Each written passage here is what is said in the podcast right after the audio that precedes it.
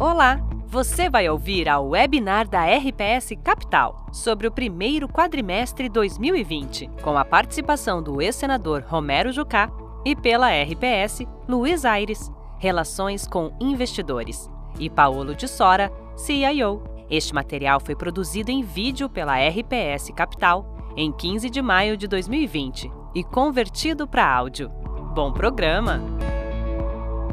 Olá pessoal, Luiz Aires aqui da RPS Capital. Queria agradecer a presença de todo mundo nesse nosso webinar sobre o, o primeiro quadrimestre agora do, do ano de 2020. É, a ideia aqui é a gente falar um pouquinho, para quem não teve oportunidade ainda de conversar com a gente, sobre a atribuição de performance no ano, é, falar um pouquinho de como é que estão as carteiras agora uh, para os próximos uh, dois meses, um mês e meio. É, eu queria agradecer a presença do, do senador Romero Jucá. Acho que num dia com tanta movimentação política, é, ter um pouquinho de cor do que, que o, o, o, o Congresso, o que, que os agentes políticos estão estão ouvindo. É, acho que é uma oportunidade muito bacana. Uh, e o Paulo também uh, cedendo esse tempo para a gente uh, discutir aqui o mercado. É, fazendo uma atualização muito rápida aqui do institucional, a casa hoje conta com 17 colaboradores, 8 pessoas na gestão, 9 pessoas nas áreas de suporte, são 7 sócios, uma mesa de derivativos uh, com dois profissionais com ampla experiência, é, nosso projeto quantitativo que ajuda o nosso time de gestão na tomada de decisões é, continua uh, muito forte, dois profissionais. Uh, nesse primeiros quatro meses do ano, a gente trouxe três pessoas, o Rafael Silva, uh, da Western para ajudar a gente no projeto de Legal e Compliance da gestora, o Murilo Galvão para ajudar a gente na parte de middle, é, e o Santiago uh, Biagi, uh, nosso analista que está baseado na Argentina, em Buenos Aires, uh, para ajudar o Javier, que está baseado no México, nos insights Latam ex-Brasil para o Paulo. É, a casa hoje está tocando aproximadamente 2,8 bi. Uh, lembrando que ali no, no high do mercado, uh, em fevereiro, a gente atingiu aproximadamente 3,2 bilhões de reais sob, sob gestão. Da parte institucional, os movimentos que a gente fez agora no, no nesses quatro meses foi uma parceria uh, para distribuição exclusiva do nosso fundo long only uh, para RPPS junto a XP. Então, uh, os RPPS que, que têm interesse na casa no fundo long only pode procurar a XP e, e a Priscila Brito do nosso time de relações com investidores está encabeçando esse projeto. E, e, apostando também que o varejo pode ser um, um nicho muito importante na nossa base, a gente começou um trabalho de digitalização de toda a nossa comunicação.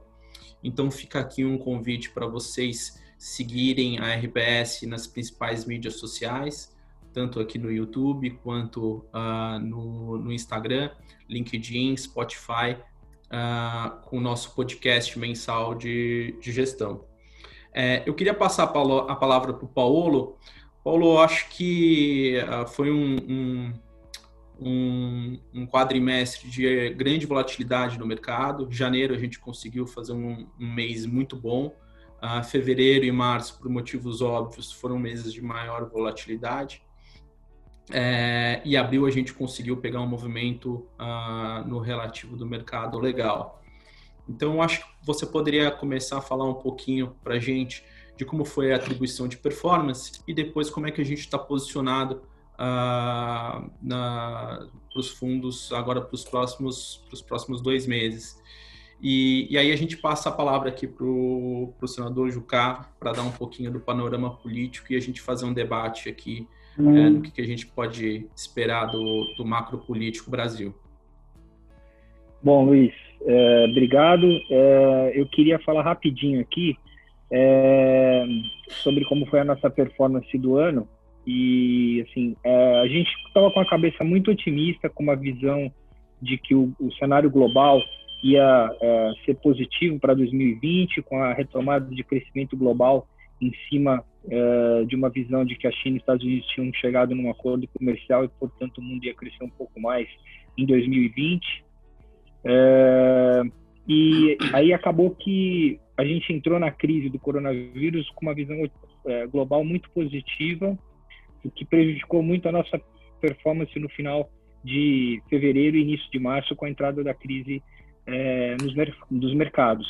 É, então, assim, a gente entrou na, na, crise do coronavírus com uma visão global é, errada, muito otimista, em função da visão de que o mundo iria crescer mais. A gente tinha a posição em global cycles, que foram as coisas que mais machucaram ali na primeira semana de queda de mercado, junto com uma visão otimista de Brasil, que aí era um consenso, eu acho que entre todos os gestores. Então a casa entrou realmente errada, numa das crises mais agudas que a gente já viveu, e tivemos um prejuízo muito forte ali no início de no final de fevereiro, início de março, que prejudicou a nossa performance até agora. Depois a gente acabou perdendo um pouco mais no final de março, recuperando em abril, mas basicamente o, o prejuízo do ano foi concentrado ali no início de fevereiro, de, de, de março, final de fevereiro, início de março, pelo fato de estar otimista na hora que a gente teve uma das maiores crises de todos os tempos. Em termos de, de atribuição de performance, basicamente o nosso prejuízo principal veio da posição direcional daquele momento. A gente estava 30%, 40% comprado nos nossos fundos de multimercados e, e acima do, do, do, neutro nos nossos fundos long bias que tem prerrogativa de ter é, é, posição comprada ou não. E, e, aí foi o direcional que realmente a queda assustadora do mercado naqueles períodos foram principalmente motivos pelo qual a gente está é, com esse prejuízo aí acumulado do ano, né? Em termos de, assim, isso foi um pouco a, a leitura geral, assim. E, e, e olhando para frente, o que, que a gente está vendo? Então, nós estamos vivendo um momento muito desafiador do ponto de vista de saúde pública global, cenário econômico e, junto com isso, um cenário Brasil muito desafiador que eu vou falar rapidinho. A gente vai ouvir, obviamente, o senador Romero Jucá para ele, ele sim dar o insight muito mais profundo sobre o que ele está vendo na política. Mas o cenário global ele é muito incerto em função da, das dúvidas sobre a, o coronavírus, a gente não tem um protocolo de, de cura ou de tratamento estabelecido, as, pelo que a gente entendeu, as, as uh, vacinas vão estar só disponíveis no mundo se tudo correr bem no, no ano que vem. Então, nós vamos ter que lidar com essa, com essa crise de saúde sem precedentes.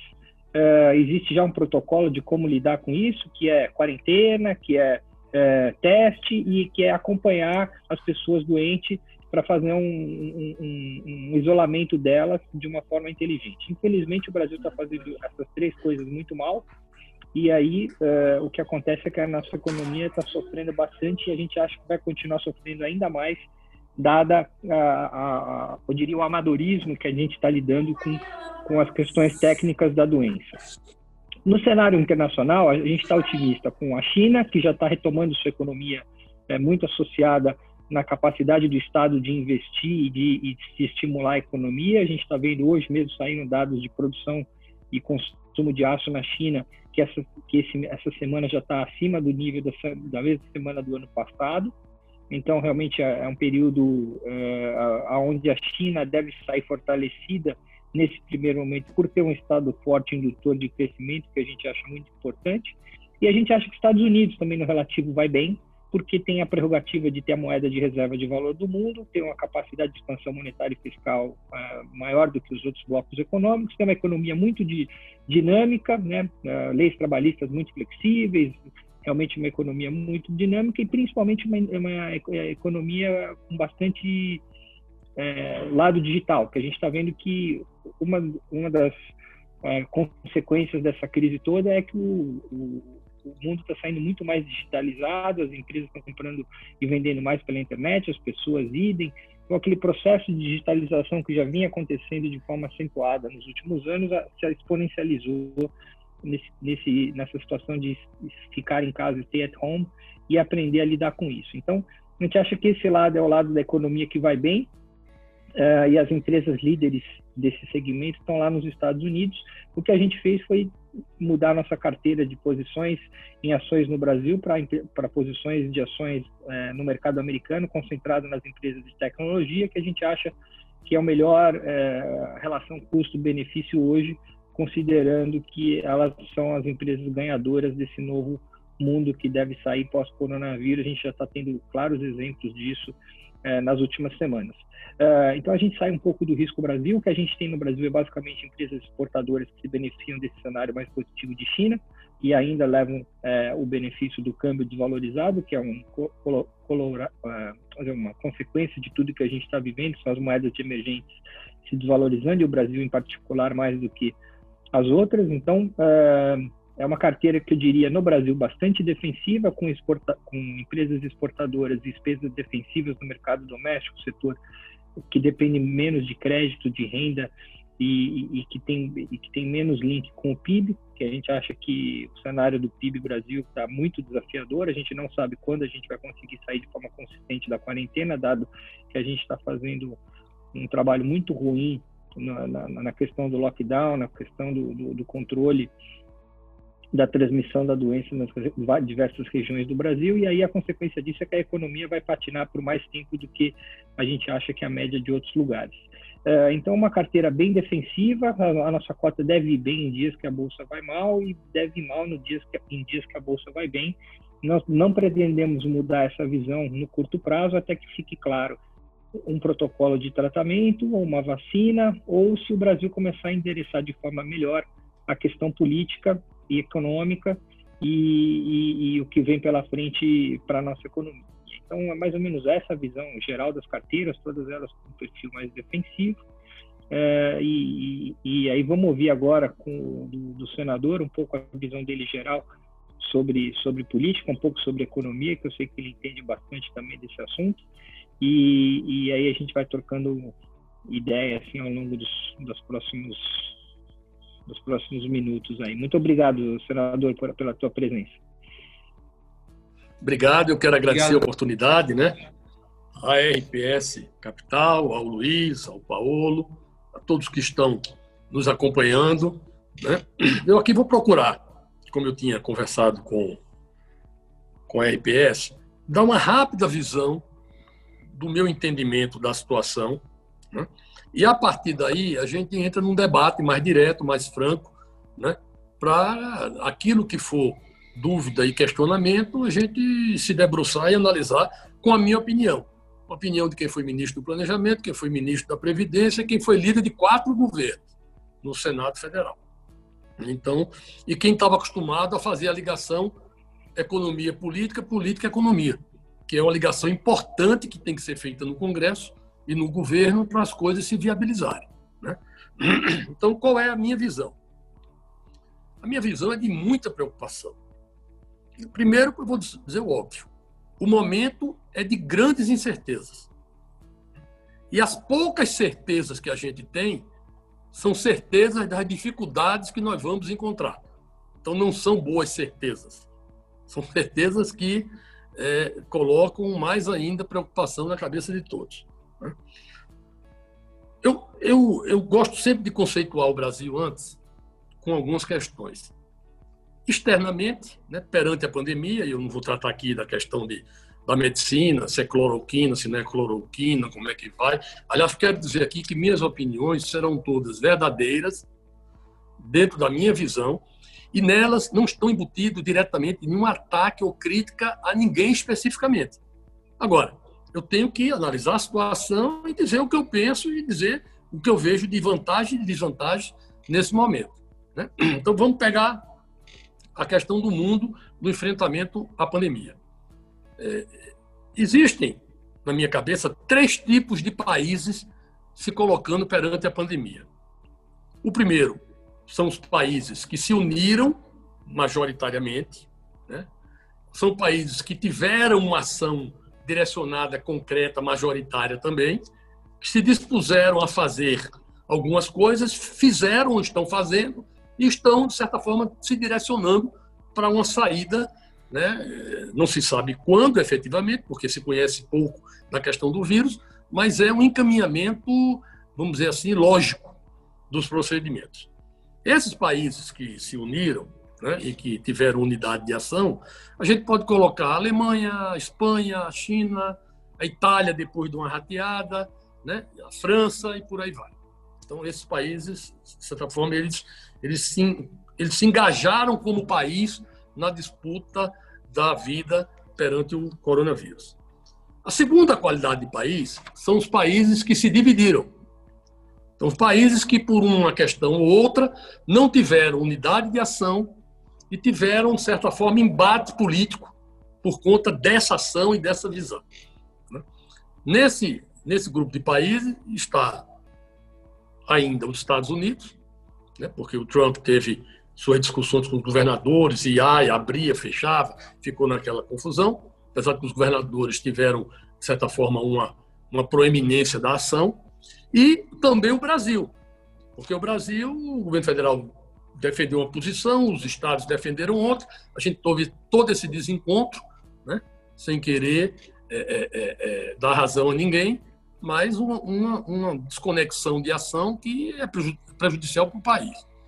E a gente tem um terceiro grupo de países, que são países que, se não desconheceram, eles relativizaram a pandemia, achando que não era nada demais. Alguns países da Cortina de Ferro, o México e o Brasil também. Porque o presidente teve esse tipo de postura que levou ao comportamento de um segmento populacional que segue ele. Então, se a gente vê os três grupos de, de conceituação de países, a gente vê que o Brasil está inserido nos dois piores, que é quem se dividiu e quem desconheceu. Né?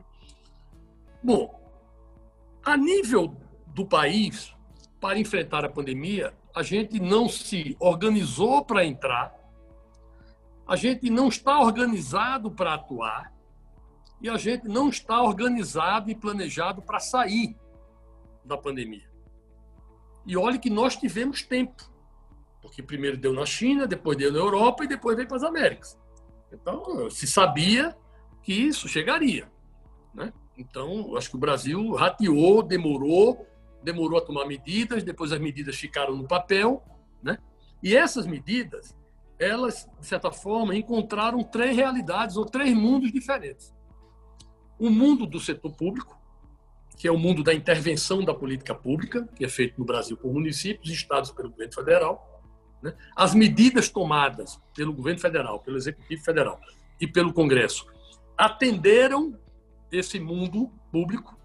A gente teve a equalização do FPE e do FPM para o valor de 2019 até dezembro, que de certa forma dá uma condição de funcionamento às prefeituras e estados mais pobres. Tivemos a ajuda né, da de estados e municípios, aprovado pelo Congresso. O Bolsonaro não sancionou ainda, mas deve sancionar no começo da semana, né? ajuda de quatro meses, que eh, minora um pouco a dificuldade de perda de arrecadação de ICMS e de ISS. Então, em tese, a ação do poder público no Brasil está preservada.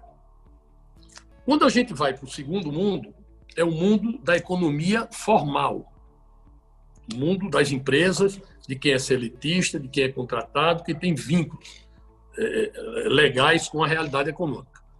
Esse mundo, né, apesar do discurso é, do governo estar correto, que foi o quê? Foi o que todos os países fizeram: crédito e pacto de segurar empregos através de vantagens é, fiscais, algum tipo de mecanismo que pudesse assegurar o emprego.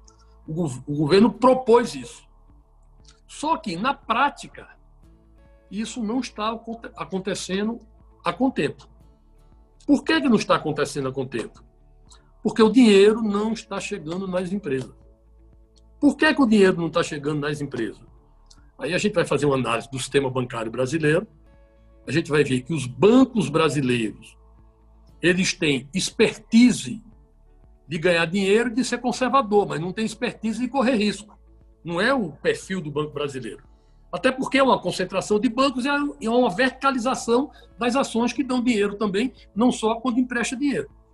Então, o Banco Brasileiro, na verdade, ele, ele não está acostumado a correr risco. Ele não tem equipes à disposição e com condição de avaliar esse risco de uma forma mais concreta. Né? E isso fez com que nós tivemos aí o chamado empossamento financeiro.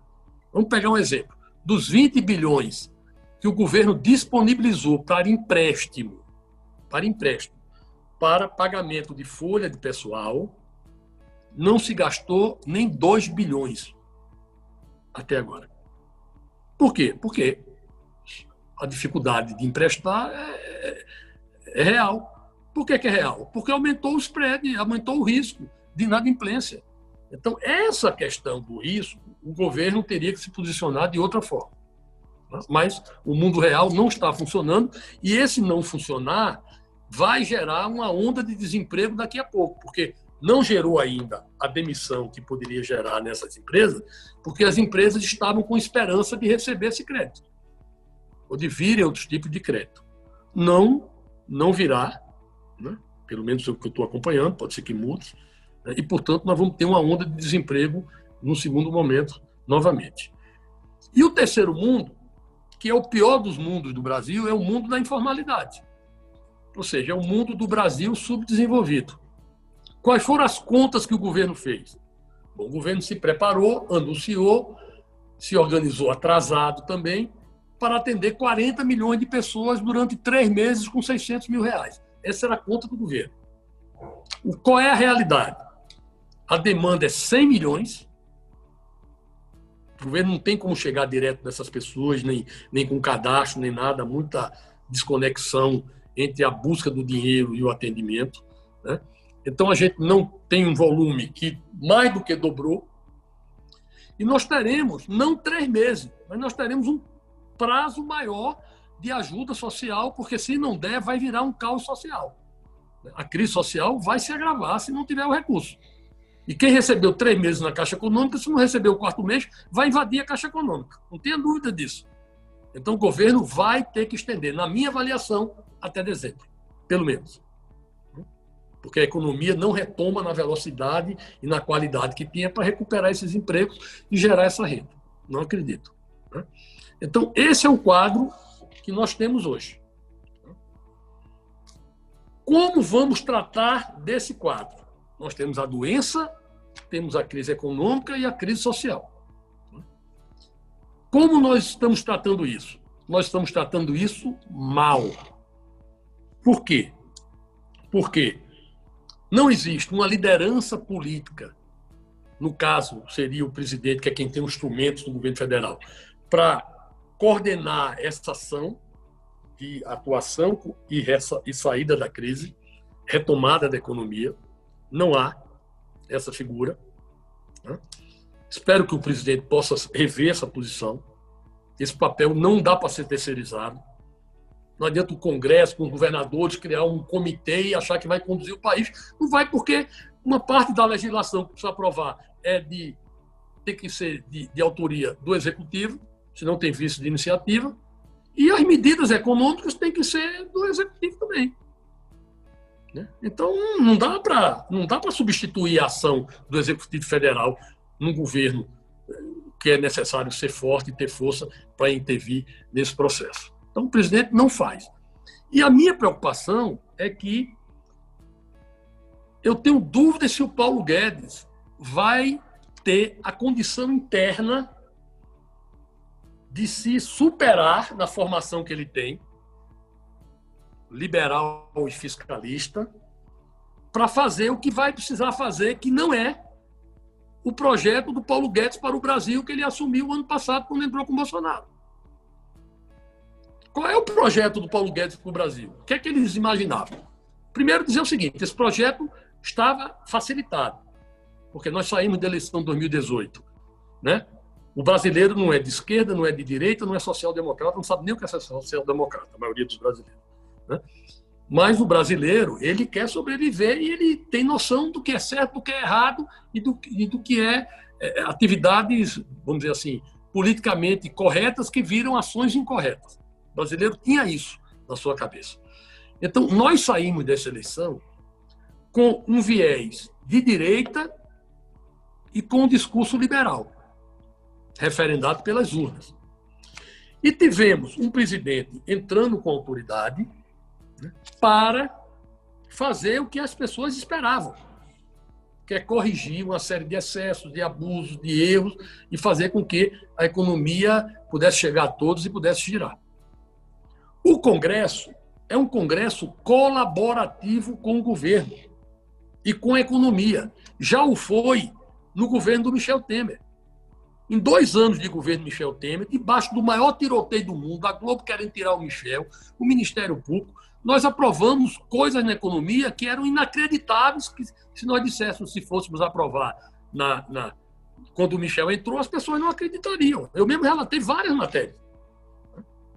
De tudo. Reforma trabalhista, questão do juro de longo prazo, é, regra Banco Central Secretaria de Tesouro, reforma de ensino médio, e íamos aprovar a Previdência. Não aprovamos a Previdência por conta, efetivamente, da ação do Janot, coordenada para tumultuar isso, mas não, isso não está em pauta agora.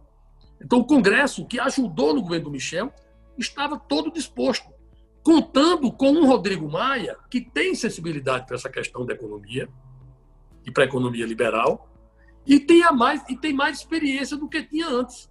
Então, o Rodrigo evoluiu nesse processo. Então, o que é que nós tivemos em 2019? Nós tivemos o governo com a faca e o queijo na mão.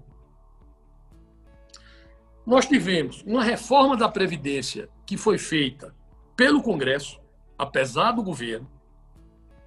E, na minha avaliação, foi feita, foi feita frouxa, podia ter sido uma reforma mais contundente e mais é, é, é, é, mais realista para o médio e longo prazo. Tá? Poderia ter sido melhor a reforma da Previdência, não foi. E nós tivemos o ano de 2019, sem pandemia, com todo o processo colaborativo, o, o presidente apanhando, mas apanhando ainda pouco da imprensa, mais pelos fatos que cria do que pela oposição. Não existe oposição no Brasil. A oposição existe em qualquer lugar do mundo para cobrar, para criar fato político negativo e para atingir o governo.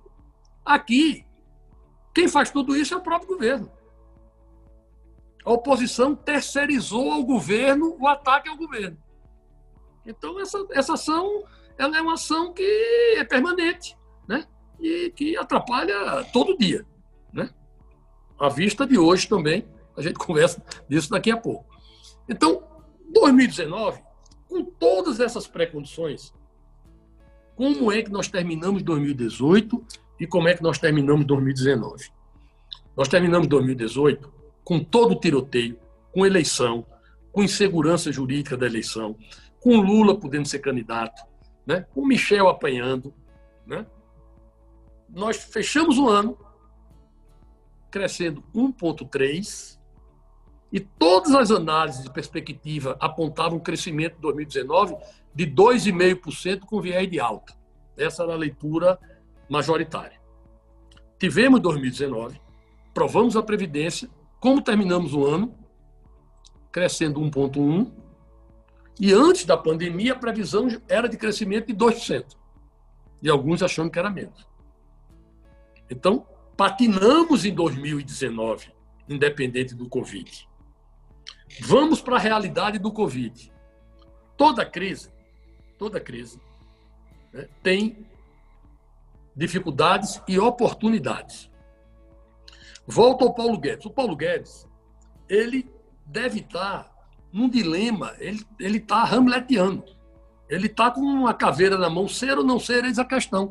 Por quê? Porque a formação dele é para um tipo de atuação que ele previu no início do governo Bolsonaro qual eram, as, qual eram as, os parâmetros da linha de atuação da economia do nosso querido Paulo Guedes, a quem eu gosto muito. Primeiro, Estado mínimo. Depois, equilíbrio fiscal e superávit primário. Depois, privatizações e reformas estruturais. E, consequentemente, crescimento econômico. Isso era a receita do Paulo Guedes. Que o Bolsonaro contava com isso para se reeleger. Ok. O que é que nós temos hoje? Essa agenda de cinco pontos do, do, do Paulo Guedes foi para o espaço até 2022. você não vai ter Estado mínimo, porque o Estado vai precisar ser forte e intervir para atuar no que precisar fazer, porque senão vai ter é, é, convulsão social. Você não vai ter, em tese, superávit primário, nem equilíbrio fiscal, que o governo vai ter que gastar. Você não vai ter privatizações, muito difícil, né, pelo menos a curto prazo, porque você não tem como avaliar os ativos no preço atual. Quem é que vai ser responsabilizado para vender algum estatal a preço de banana? Difícil. Isso estão dizendo, eu estou repetindo, porque estão dizendo no Senado e no Congresso. Nós não vamos deixar vender, porque vai vender para os chineses, porque vai vender para quem tem apreciação de câmbio, os caras vão tomar conta do Brasil a preço barato. Então, isso é um problema. Reformas estruturais, difícil você fazer também. Porque eu vi hoje o pessoal do Ministério da Economia falando, não, vamos retomar a reforma tributária. Como é que você vai discutir reforma tributária nesse quadro de queda de arrecadação, de indefinição de como vai ficar depois, e com mais um, um agravante: o perfil de gasto e de consumo dos brasileiros depois dessa pandemia vai mudar. Vai mudar. Não será como antes. Não será. Nem no Brasil, nem no mundo. Então, você vai discutir reforma tributária para o ano? É complicado. Eu, eu não vejo clima para isso. Mas.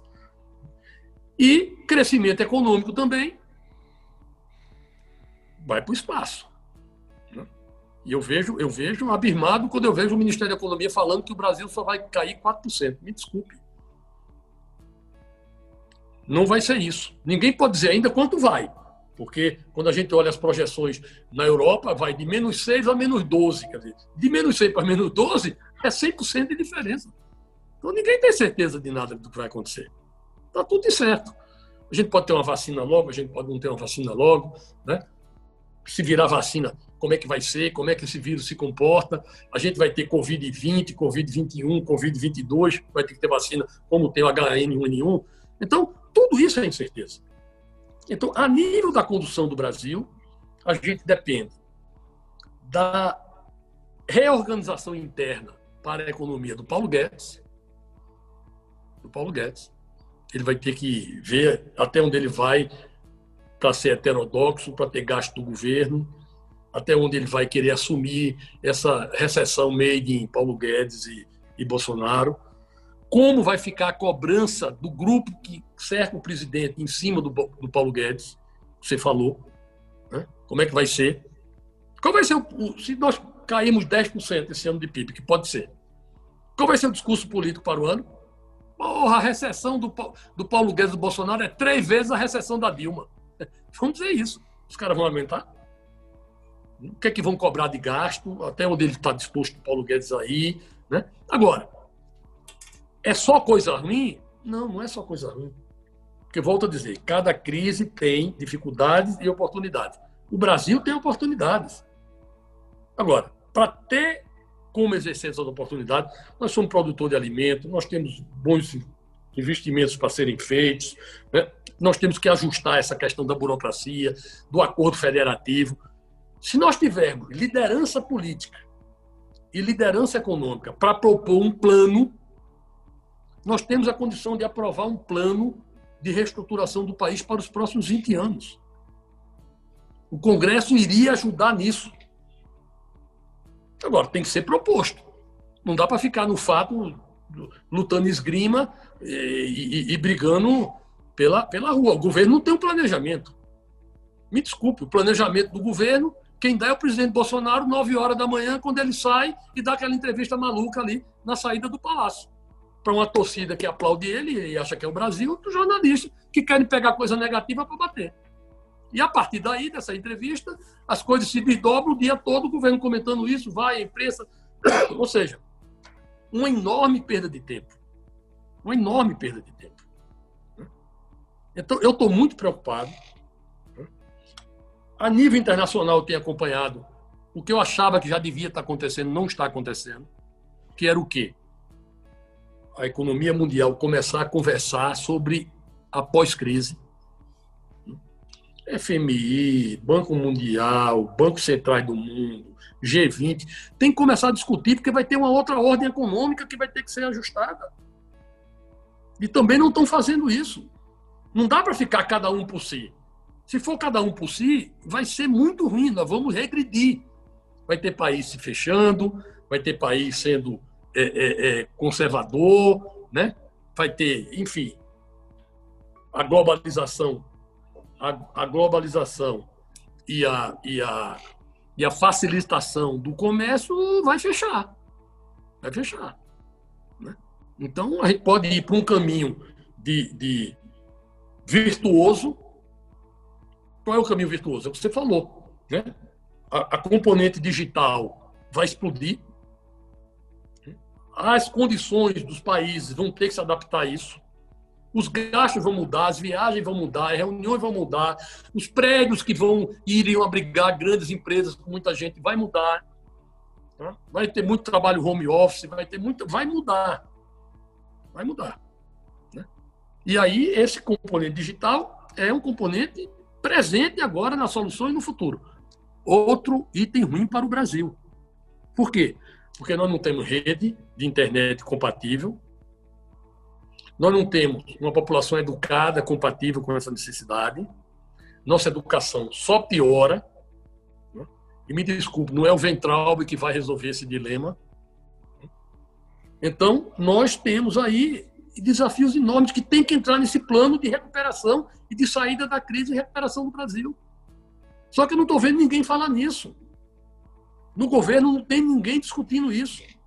No Congresso não tem discutir, ninguém discutindo isso. O que a gente vê no Congresso é muita gente propondo tudo que é presepada. Por quê? Porque o que vale é, o que vale é fazer uma live dizendo uma, um negócio que parece inteligente, mas não é. Então tem projeto lá para congelar o câmbio, tem projeto para mexer na distribuição de dividendo, tem projeto para aumentar a CSLL de banco no momento em que banco você tem que forçar o banco a correr risco. Aí você vai aumentar a taxação do banco, isso não é o momento de discutir isso. Isso tem que ser uma reforma tributária mais ampla.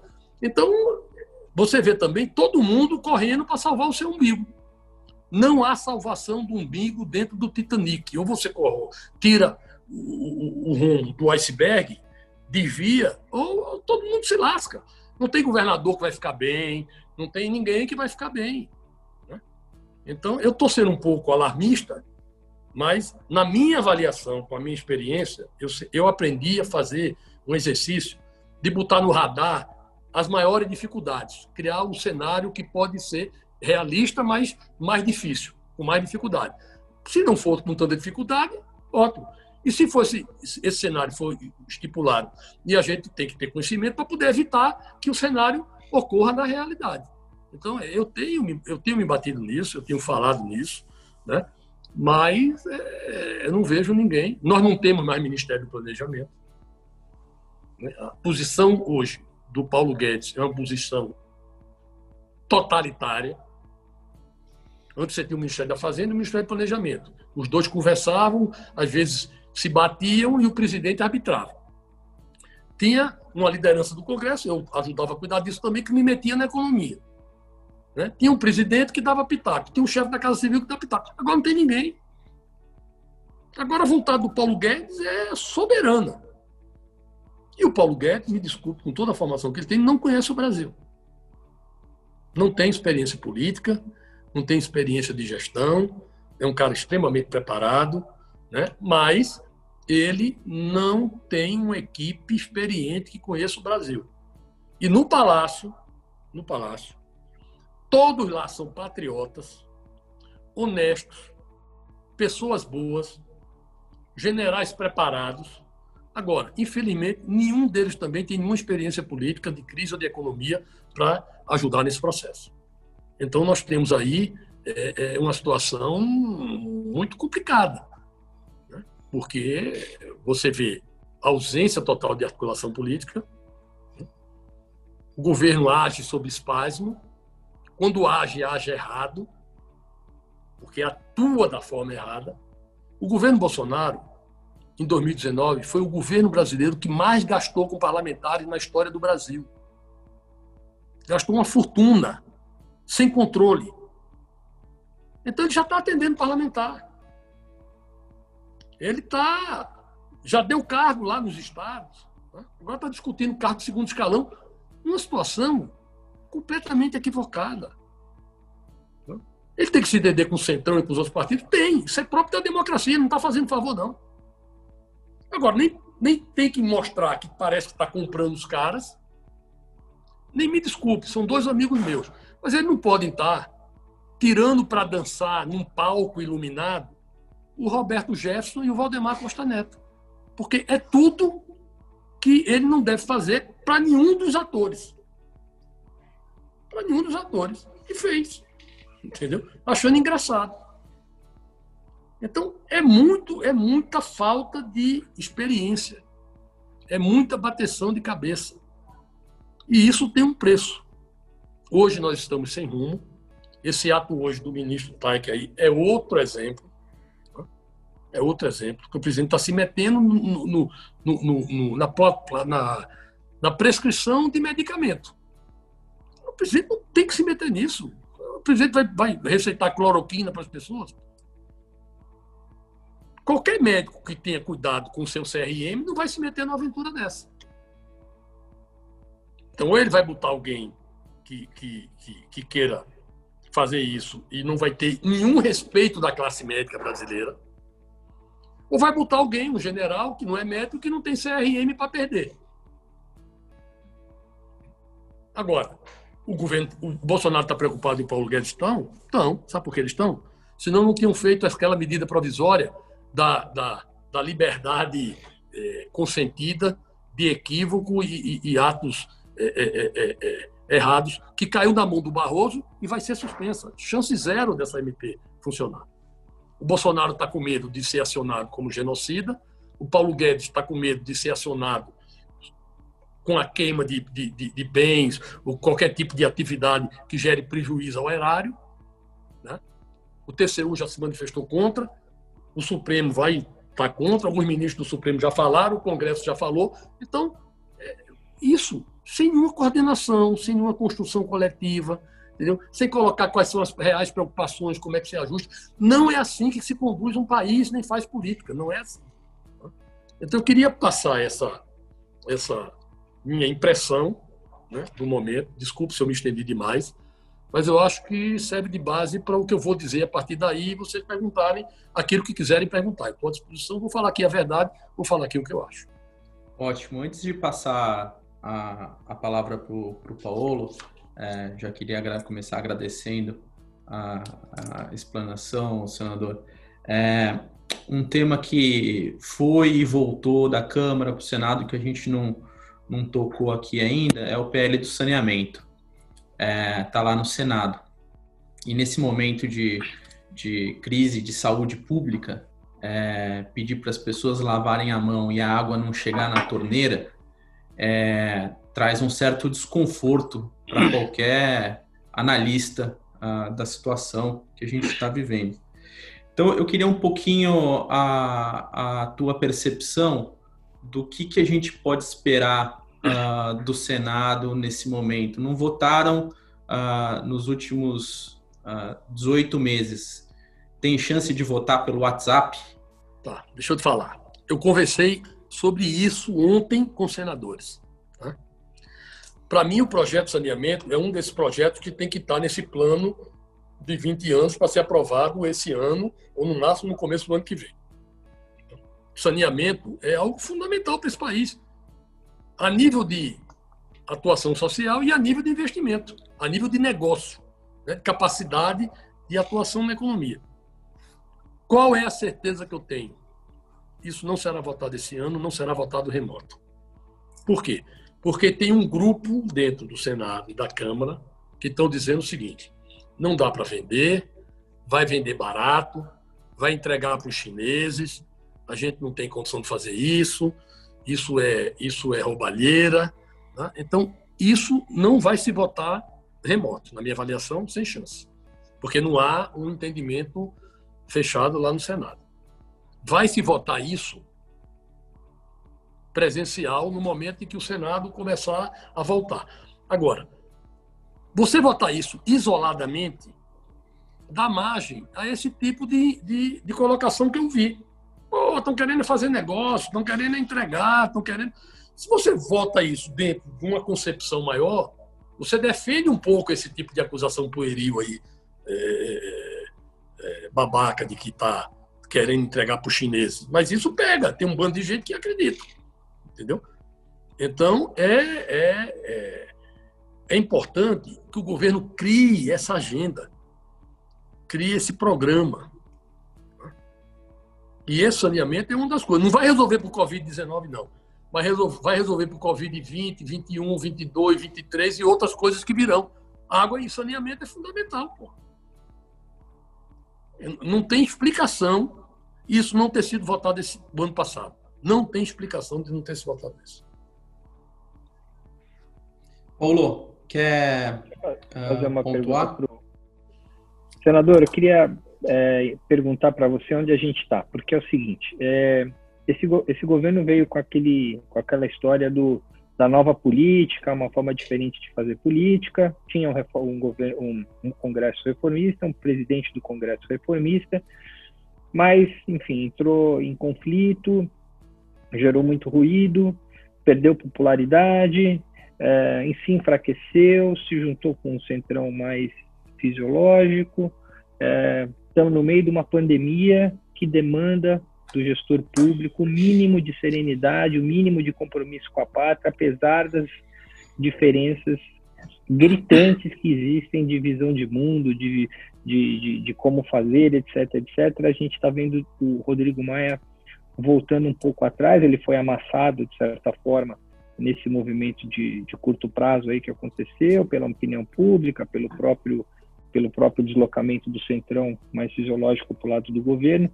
Como é que você lê, é, nesse contexto, a, a chance desse Rodrigo Maia, que de fato quer as reformas, a agenda dele, é, é, de fato tocar isso e o, e o governo de fato é, conseguir articular com um centrão que não é tão reformista, esse, esse mais fisiológico a gente sabe, ele tem menos um viés de, de reformas impopulares e mais de, de, um, de um Estado indutor de crescimento. Como é que você vê isso acontecendo é, esse ano ainda, né? Porque aí depois vai ter um outro presidente do Congresso. Eu queria até da Câmara de Senado. Eu queria até ouvir da tua opinião para onde vai a eleição de Câmara, Câmara e Senado em 2020. É, você acha que a crise criou tal, tal sinergia entre as partes que, apesar da, do ódio relativo que existe, é, pode, se, pode se acreditar numa agenda impopular, comum, que leve o Brasil um pouco adiante na parte econômica? Bom, vamos lá. Primeiro, o Rodrigo quer ajudar e ele quer marcar a ação dele como uma ação de agenda positiva e liberal, sem dúvida. Tá? E fez isso na Previdência. Tá? Qual é o problema? O problema é o seguinte: é que agora a gente não tem clima nem realidade mensurável para você discutir o que eu falei, uma reforma tributária, uma reforma administrativa, né? Você vai falar de demissão de pessoal, você vai falar de uma série de coisas. Né? Você vê que na, na lei da ajuda dos estados era para não ter aumento de pessoal. Os caras abriram aumento e o, o, o, coronel lá, o major lá do Bolsonaro, disse na tribuna que o presidente é que tinha mandado abrir. Porque o, o, o Bolsonaro, na realidade, era um, um sindicalista militar. A formação dele não é liberal. Nunca foi. Né? Então, apesar do Rodrigo querer, acho difícil.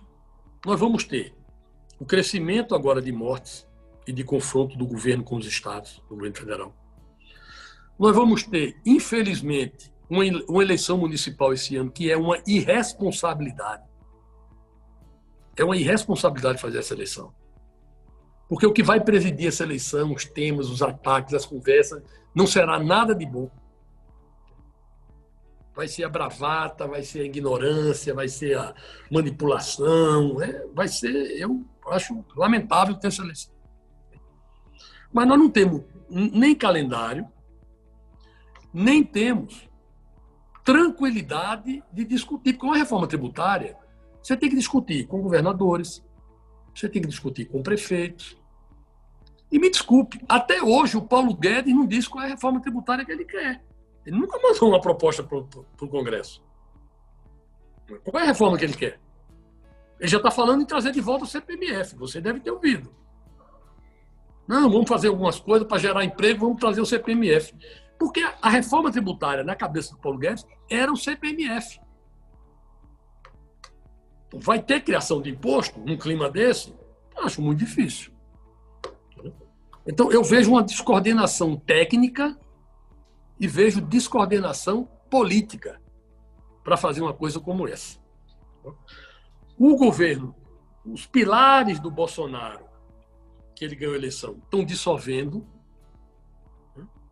Bolsonaro ganhou com quatro pilares essa eleição, em 2018.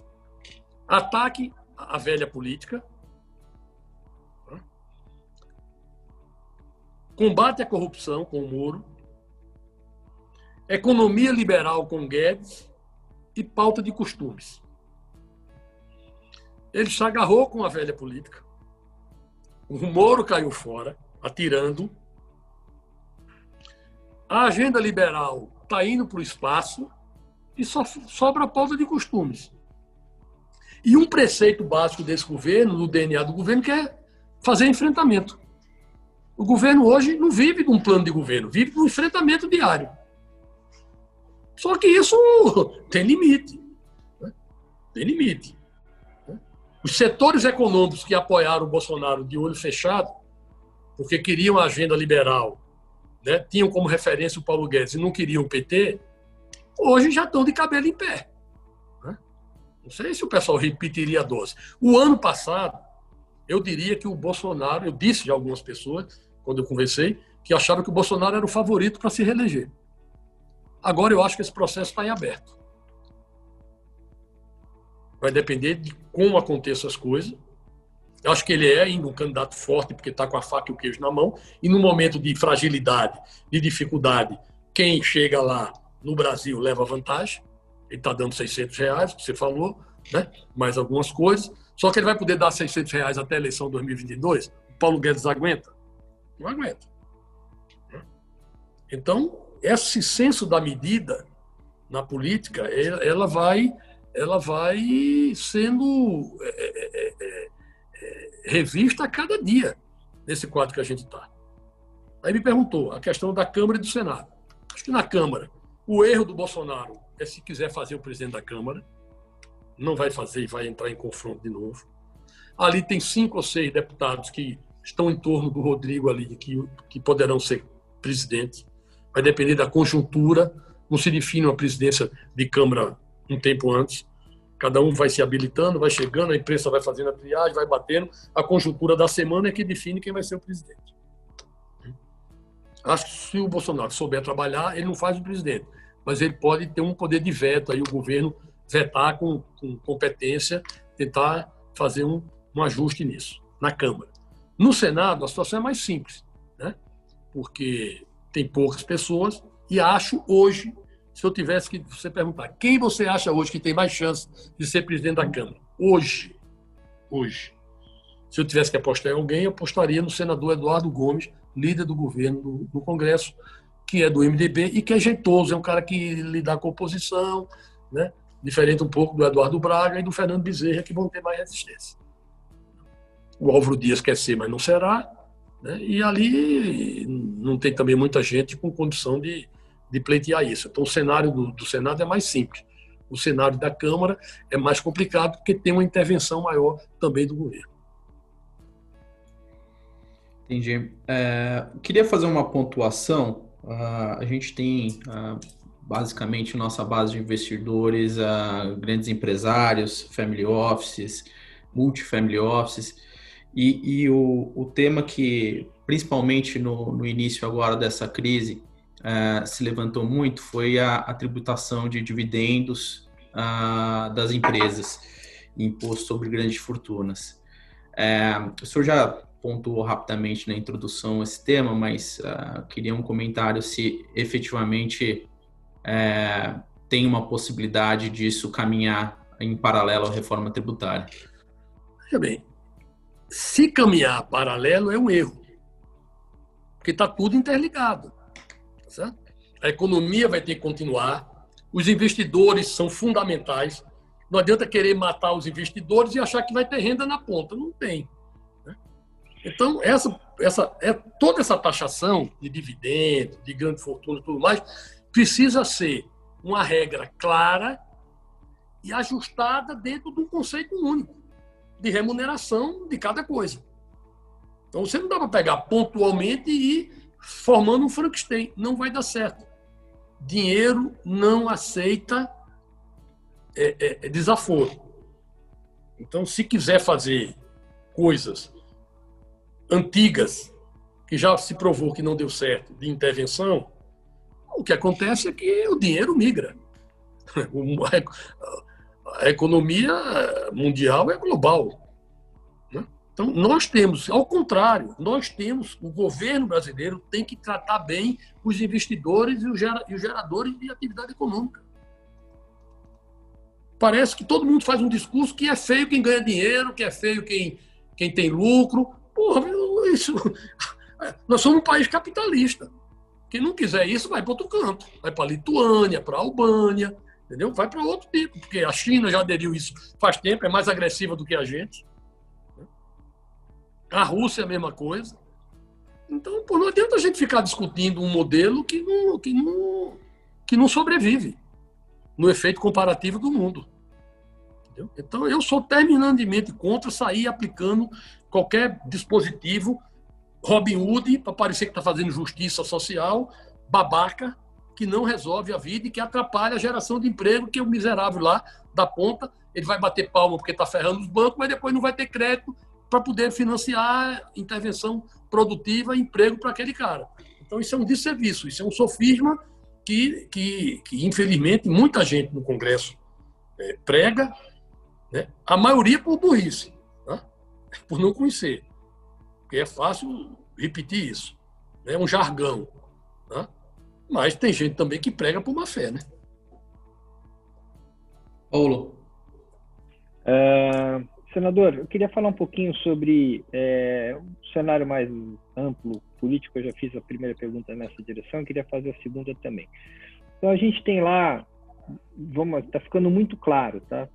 Cai o Moro, o presidente faz o que tem que fazer, é, um monte de besteira, mas ele tem lá 20%, 25%, está com a cara de que aquilo ali é, é, é, é religião. Não importa o que o cara faça, tá ali não sei se é 20, se é 25, já tem uma turma, os, os outros 10 lá que levava até os 35, 40, já meio que bandearam para o centro, não sabe o que fazer da vida, fala, pô, eu votei ali contra o PT, mas o cara tá mandando muito mal. Tá.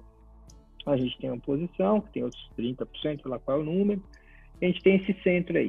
Esse centro tava assim, vamos ficar do lado do presidente, porque eh, ele está fazendo uma política que é até interessante, deixa a gente isolado aqui no Congresso, a gente toca uma agenda nossa para junto com ele, ele, enfim, empoderou, de certa, deixou, né, empoderar de certa forma o Congresso e, enfim, todos esses partidos de centro-direita vinham com ele. Você deslumbra hoje um cenário onde essa turma do, do centro, do centro-direita e até um pouco ao centro-esquerda, de fato construam uma plataforma para ser competitiva e, e rivalizar com, com, com, essa direita aguerrida que está junto com o Bolsonaro ou com a esquerda que sempre vai existir no Brasil desses outros centros. Você acha que dá para unir essa, esses, vamos falar aqui um número qualquer, 20 para cá, 30 para lá, os 50% que estão no meio e, e, criar uma plataforma de fato é, mais centro para 2022 e, e como que isso navega nos próximos trimestres e anos. Nós vamos ter um tá. presidente pato manco, tipo Michel depois do, do Joesley, ou, ou a gente empodera ele de novo e, e, e vamos voltar a tentar se bandear para a direita todo mundo e, e, vamos, e vamos assim para 2022? Vamos lá. Primeiro o seguinte, eu não acredito hoje em impeachment. Tá? Não acredito. Não, por mais baboseira e loucura que o governo faça, não acredito em impeachment não está maduro. Impeachment não é vontade do Congresso. Impeachment é vontade da nação. Impeachment vai crescendo, vira um tsunami e passa por cima. Não vejo esse clima hoje. Então, não acredito. por mais desgaste que o governo tenha. Você falou num modelo que o Congresso ficava no, no seu quadrado, o Bolsonaro no quadrado dele, o, o, setor, o mercado no seu quadrado, e as coisas se acomodavam e vai levando. Isso era o, o natural, era o razoável. Qual é o problema de tudo isso? É que o Bolsonaro é indisciplinado, ele não fica só no quadrado dele. Entendeu? Esse é que é o problema. Por isso que eu volto a dizer, ele tinha uma oportunidade. O Bolsonaro, ele, ele, ele, ele, ele o Bolsonaro, ele tem duas vantagens grandes, ou tinha, né? Porque agora ele já se completou. Quando ele assumiu o governo, ele tinha duas vantagens grandes, maior do que qualquer outro presidente que eu trabalhei. Primeiro, ele tinha coragem para fazer qualquer coisa. E depois, ele não tinha rabo preso com ninguém. Ele podia quebrar qualquer paradigma. Então, se você pode quebrar paradigma e tem coragem de quebrar paradigma, os paradigmas que estavam segurando o Brasil, atrapalhando, tudo mais, poderiam ter sido quebrados e nós podíamos estar decolando bem. Infelizmente, não tiveram experiência para levantar o que é isso, ficaram só criando fato, criando onda, fazendo matéria, né? Brasil isso, Brasil aquilo, mas na realidade não, não mudou muita coisa. Né? E é, é, é, então o presidente ele tem toda a chance de, de reverter né? nesse, nesse momento de seca, que quem tem a adutora d'água é ele. Né? Então é, ele só morre, ele só, só, não, só não, não ajusta se não tiver talento. Qual é o problema? É que, em vez de construir esses quadrados de funcionamento, né, ele fica sempre extrapolando. Então, não acredito em impeachment do, do, do, do, Bolsonaro. Agora, se ele quiser atentar contra a democracia e dar um golpe, vão tirar ele. O Exército Brasileiro não dará um golpe. O Exército Brasileiro vai cumprir a Constituição e o mercado, os setores econômicos do país também. Ninguém. Uma coisa é você querer o liberal é é, é, é, é, Bolsonaro. Outra coisa é você querer o ditador Bolsonaro. Porque ditador aí não tem liberal, não tem social-democrata, não tem coisa nenhuma, a vontade absoluta aí, salve-se quem puder. Né? Então, não essa, tem mercado, uma... não tem previsibilidade, não tem garantia de nada, né? então vira uma bagunça. Né? É uma boa pontuação. Então, Eu tive até uma pergunta aqui uh, que estão enviando para gente, que entra bem nesse contexto.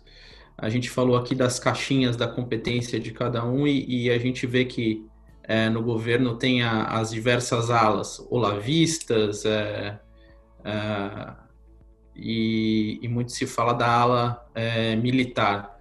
O, o, como que o senhor está enxergando a, essa ala militar a, dentro do governo e se ela está tá sendo um, um contraponto razoável? Faz sentido essa, essa leitura? Bom, primeiro dizer o seguinte: a ala que é preponderante mesmo para o Bolsonaro é a ala da família. Né? Não tem outra. Tá? Não tem outra. Você tem o mundo do Paulo Guedes, que às vezes entra em conflito, né? mas não tem esse, essa predominância dentro, não interfere dentro. Né? Paulo Guedes, para o Bolsonaro, é o posto de Piranga que ia abastecer a reeleição dele. Se o posto de Piranga começar a dar problema, vai ser cobrado. Você tinha o mundo do Moro, que desabou e saiu atirando. Você tem o mundo da família e o olavista. Os, os olavistas, eles são instrumentos desse mundo da família. O, Ola, o Olavo é, vamos dizer assim, o guru, né? em terra de cego, quem tem um olho é rei. Então, na cultura da família Bolsonaro, o intelectual é o Olavo de Carvalho. Tá certo? Serve de referência. Né? Mas não é o Olavo direto que interfere. Tá? É via esses caminhos. E os militares, desses quatro mundos, é o mundo mais estruturado, é o mundo mais bem formado, né? com mais noção de Brasil, que os militares conhecem o Brasil. O cara não. Passei minha vida militar em São Paulo. Não existe isso. Existe um economista. No Rio de Janeiro, em Chicago. Agora, o militar ele vai para a fronteira, ele vai não sei aonde, volta. Então ele tem visão do Brasil. Tem, normalmente é honesto, patriota, então tem pré-requisitos importantes. Qual era a nossa esperança? Você vai se lembrar disso, quando começou o governo. Não, pô, os militares vão ajudar muito. O Heleno, ali junto do Bolsonaro vai ser uma voz colocando prudência, acalmando as coisas, fazendo reflexão. Não era isso que se dizia? Sim. Tiraram, o Bolsonaro tirou o Santos Cruz, o Heleno quase perde o emprego, mudou de postura, virou radical de direita. Então, os generais que estão no palácio, todos eles são muito bem intencionados, né? E têm compromisso com o Brasil e ajudam, mas não exercem mais o papel que um dia exerceram ou poderiam exercer. Eu fiquei triste de ver a postura daquele depoimento dos três generais lá na questão do, do, do, do, do inquérito do Moro. É lamentável, porque eles tiveram que se sujeitar ali. Né? Não gostaria de estar na pele de um, nenhum dos três. Fizeram ali contorcionismo para ver como é que faz, pô, tentando é, esconder o óbvio. Né? Os, os, outros militares estão em cargos estratégicos, né? eles têm boa formação, sempre se teve isso, claro que está potencializado, mas eu não vejo isso como um problema. Né? Eu vejo isso como uma ajuda. O problema é o comando do Palácio Militar não pode se afastar da Constituição para tentar agradar o Bolsonaro. E a ligação desse comando com o restante das Forças Armadas ativas, que não estão nessa, nesse, nesse, nessa vibe aí de, de, de pré-golpe, de não sei o quê, está todo mundo comigo, eu fecho, eu abro. Não, não, não vejo isso com quem eu converso. Entendeu? Mas, acho, mas tudo pode mudar, né? Porque claro. Uma evolução muito grande. Paulo, quer pontuar? Não, eu queria só voltar naquela questão que eu fiz, que eu achei importante, é uh, você acha mais provável nesse ambiente onde está faltando água, que nem você falou, é, esse, esse centrão voltar a se bandear para o governo, conseguirem se compor novamente, apesar de todas as, as, as, as brigas e tal, e seguirem mais ou menos ali, não, não diria unidos, mas pelo menos próximos, e a gente caminhar é, para 2022 com, com, com, esse bloco é, aprovando reformas, nem que sejam médias, mas as reformas tal, e que deem força para o Bolsonaro se, se reeleger, ou deixar ele isolado ali, enfim, fazer o mínimo do minimérrimo, e aí o fiscal vai para o saco, aí, enfim, a gente continua numa crise econômica que vai se estender além de 2020, 20 para 21, 22, e aí o presidente Pato Manco fraco é, para ser batido na eleição de 22. Bom, primeiro, é, vamos por partes. Né? É, o Centrão, o parte do Centrão, já está muito bem atendido. O que esses caras conseguiram fazer pela inexperiência do governo, do Paulo Guedes, da articulação política do governo, no orçamento e na LDO, é uma loucura. Porque eles criaram rubricas que o Congresso é o relator do orçamento que comanda, não é o ministro. Eles aceitaram isso. Então o Congresso tem 30 bilhões ali de emenda de relator que ele pode gastar. Legalmente, se não gastar, vira um processo de. Aí sim, vira descumprimento, vira crime de responsabilidade do presidente já indicaram cargo nos estados. Eu não sei o que é está na cabeça dessa parte do Centrão. Né? Porque recurso ele já tem, cargos estaduais já tem, e não adianta brigar por cargo federal. Vai indicar o cara do Denox, não sei de onde, do Banco do Nordeste. Se eu te falar, não vai ter dinheiro para fazer nada. Nesses próximos dois anos, não vai ter investimento de programa assim genérico de ministério para fazer é, é, é, é movimento. Entendeu? Só vai ter isso se o Paulo Guedes não for o ministro. É um, Quem está um... segurando a torneira da água é o Paulo Guedes, ele vai dosar. Entendeu? Se mandarem abrir de vez, acho que o Paulo Guedes não fica. Senador, tem um, tem um sócio nosso aqui que fala uma coisa que eu acho que é muito verdade. É, é respostas simples para problemas complexos. E desde o do início do, do governo foi o que a gente mais ouviu: respostas simples para problemas complexos. É, o senhor tocou um pouco nessa questão da privatização, que é uma agenda muito difícil, principalmente agora. Mas a gente ouve o, o, o secretário Salim Mata uh, com, com, uma possibilidade da, da, de privatizar ou securitizar alguns imóveis da União, levantar um, um caixa relevante. É, isso seria possível ou, ou, essa agenda também é completamente fora da pauta? Bom, deixa eu te falar. Tira, tira, tira da crise, vai, Romero. Senão você vai falar, não, mas nesse momento, tá, tudo bem. Esse, nesse momento a gente não, tudo, não. Veja bem, mas vender imóvel da União. 2022, 21 lá, meados de 21. Você acha que essa pauta vem?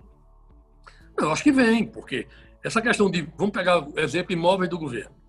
Eu fui ministro do Planejamento, eu reestruturei a SPU, eu mudei a lei de venda de imóveis.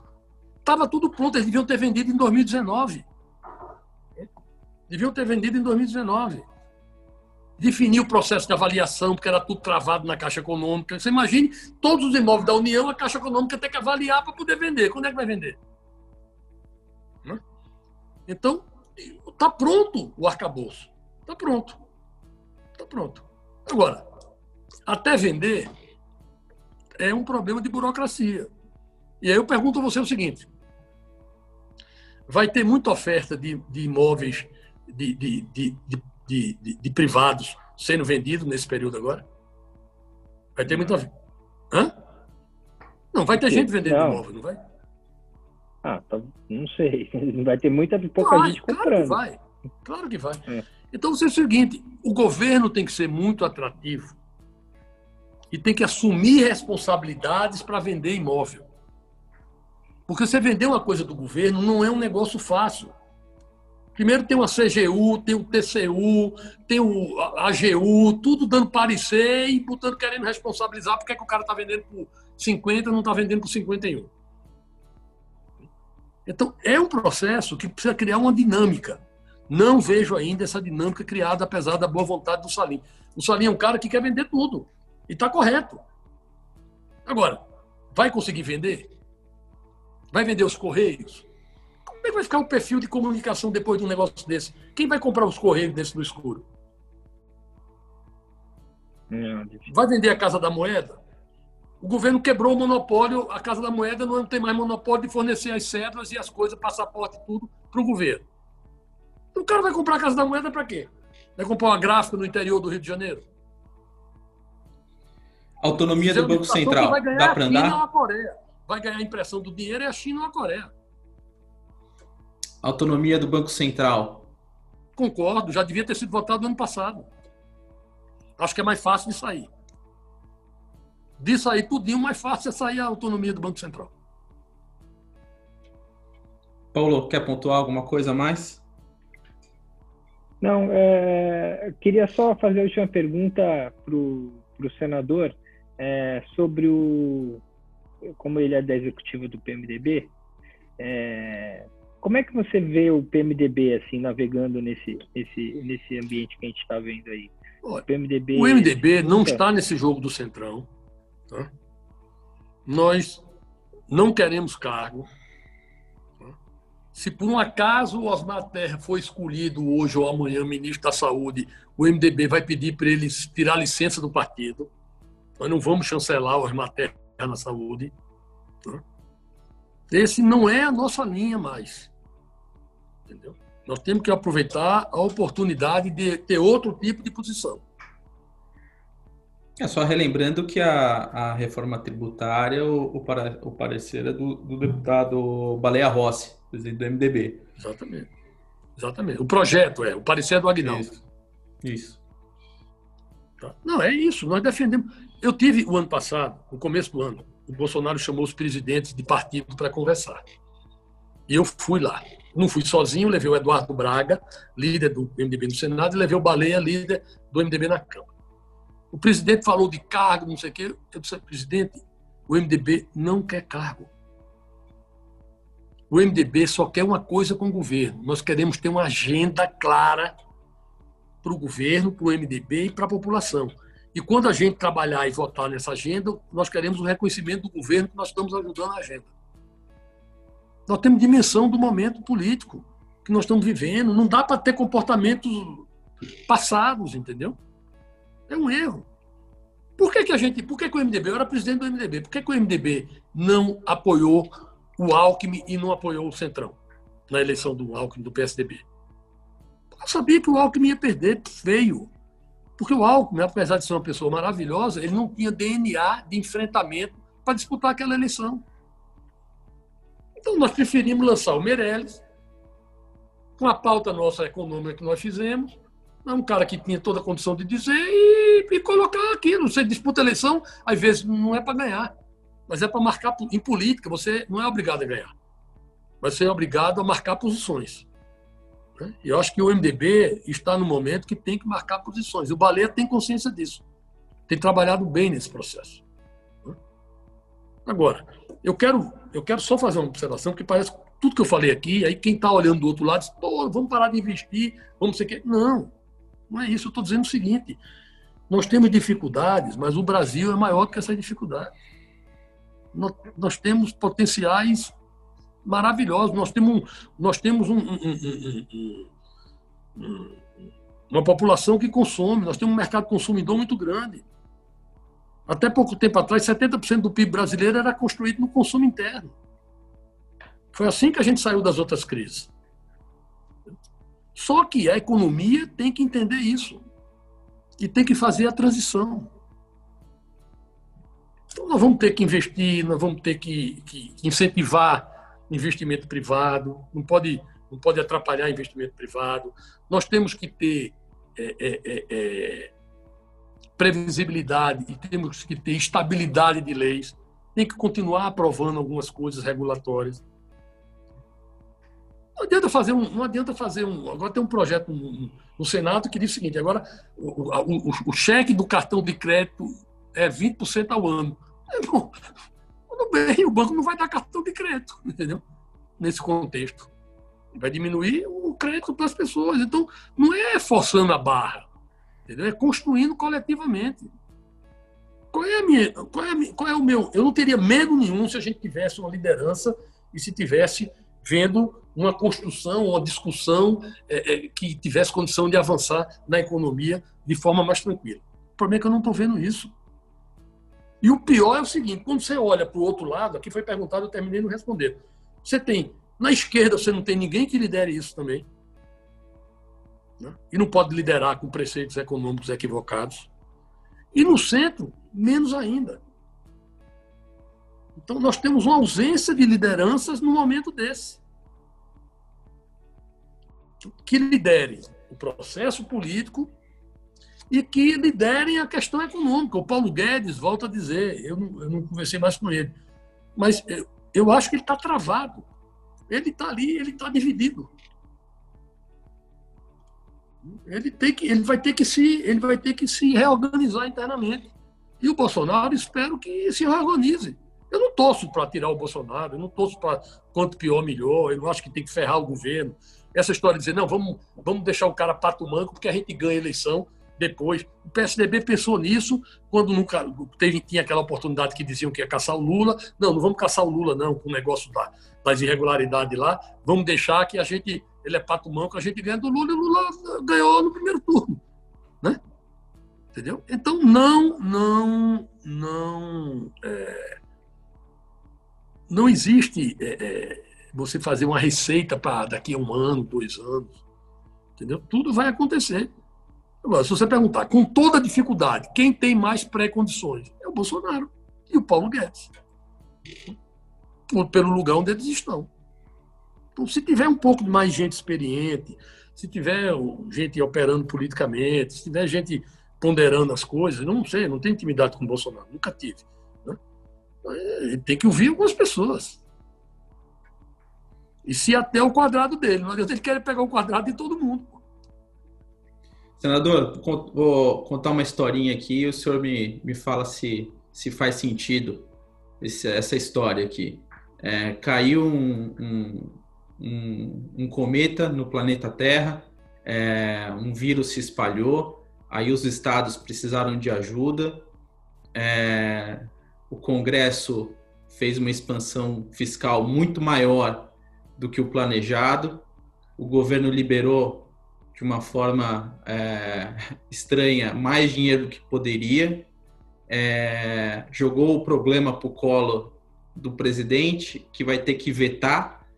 Essa história ficou meio, meio esquisita. É, passou dois, três dias e o presidente falou que está namorando de novo com, o presidente da Câmara. Essa é uma historinha de final feliz ou é uma historinha de, de final triste? Difícil de dizer, né? Porque os, os, as experiências anteriores de outros capítulos dessa historinha não tiveram um final feliz. Porque, para ter um final feliz, cada um tem que cumprir o seu pactuado. O Rodrigo Maia até cumpre, mas eu não sei se o presidente cumpre. Tem feito acordos e não tem cumprido. Até acordos ruins para ele, porque então não devia fazer, entendeu? É a falta de experiência que leva a fazer um negócio que depois não pode cumprir. Mas isso não, não, não justifica. Uma coisa não justifica a outra. Mas eu torço para que a gente, toda hora, você pode ter um recomeço. Já erraram tanto nesse processo. Né? E nós temos o quê? Um terço do governo. Né? Só. Passou. Então dá para ter, dá para ter um outro encaminhamento. Agora, para ter um outro encaminhamento, é preciso construir esse outro encaminhamento. Isso não vai cair do céu não vai acontecer por obra e graça do Espírito Santo. Entendeu? Então, é, eu acho que, aí eu volto a dizer, eu, eu rezo por uma reformulação do presidente. São dois milagres que tem que ter. O milagre da reformulação interna do presidente, que lidere isso, e o milagre da reorganização interna do Paulo Guedes para ele porque ele vai ter que dosar aí qual é esse limite do dinheiro ser mais ou ser menos. Isso não é fácil fazer.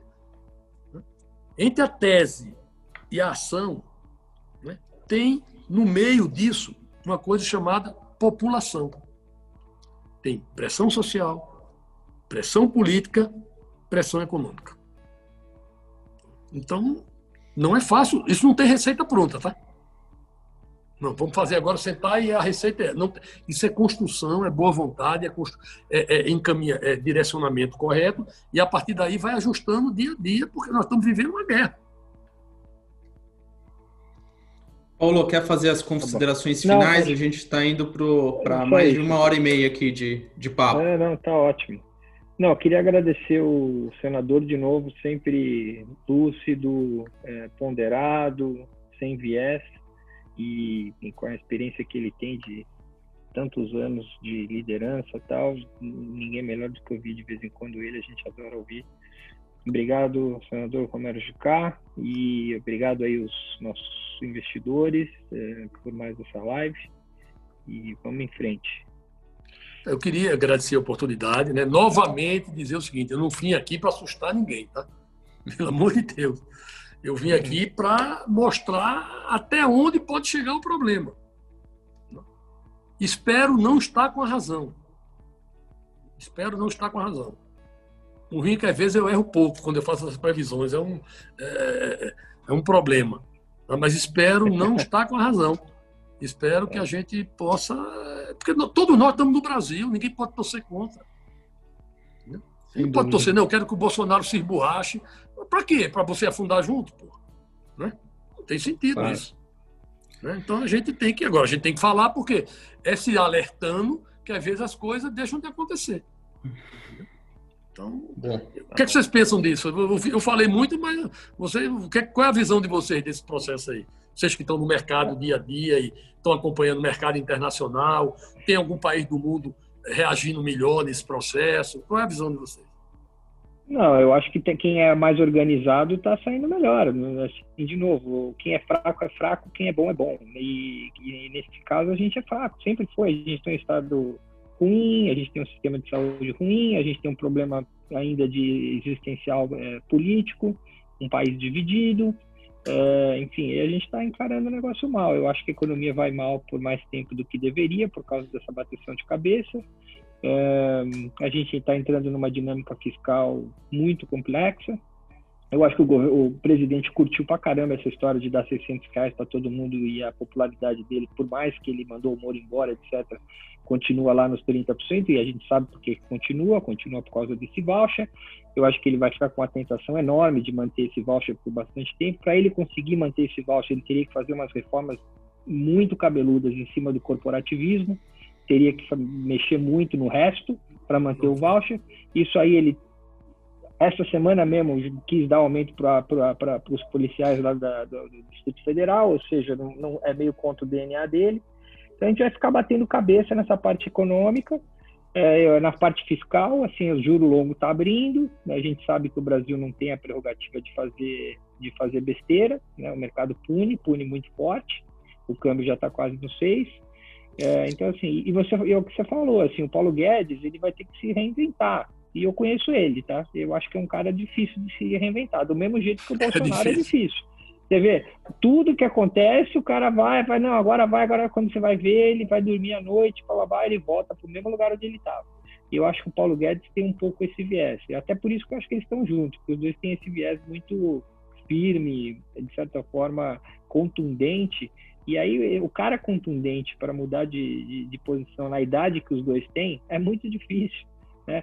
Então, assim, eu estou preocupado nesse lado. E estou preocupado com esse centrão que está ganhando espaço, aumentou o ticket, não é um centrão que tem compromisso, pelo menos não, não esse, esse aí do Valdemar e, da, e do, enfim, esse mais, mais isolado, não é um, um centrão que tem um compromisso com o fiscal forte. Eu, eu acho que o, o, Maia tem, mas eu não sei o quanto ele perdeu de poder também relativo, não sei quanto ele perdeu de poder relativo aí nessa, nessa briga aí de, que, que, que foi nos últimos meses aí. Então, é, enfim. Por outro lado, a gente está numa crise sem precedente. Chega uma hora que a água bate na bunda e as pessoas têm que fazer alguma coisa, né? Então, assim, é, os mercados vão piorando e aí, e aí força a mudança, né?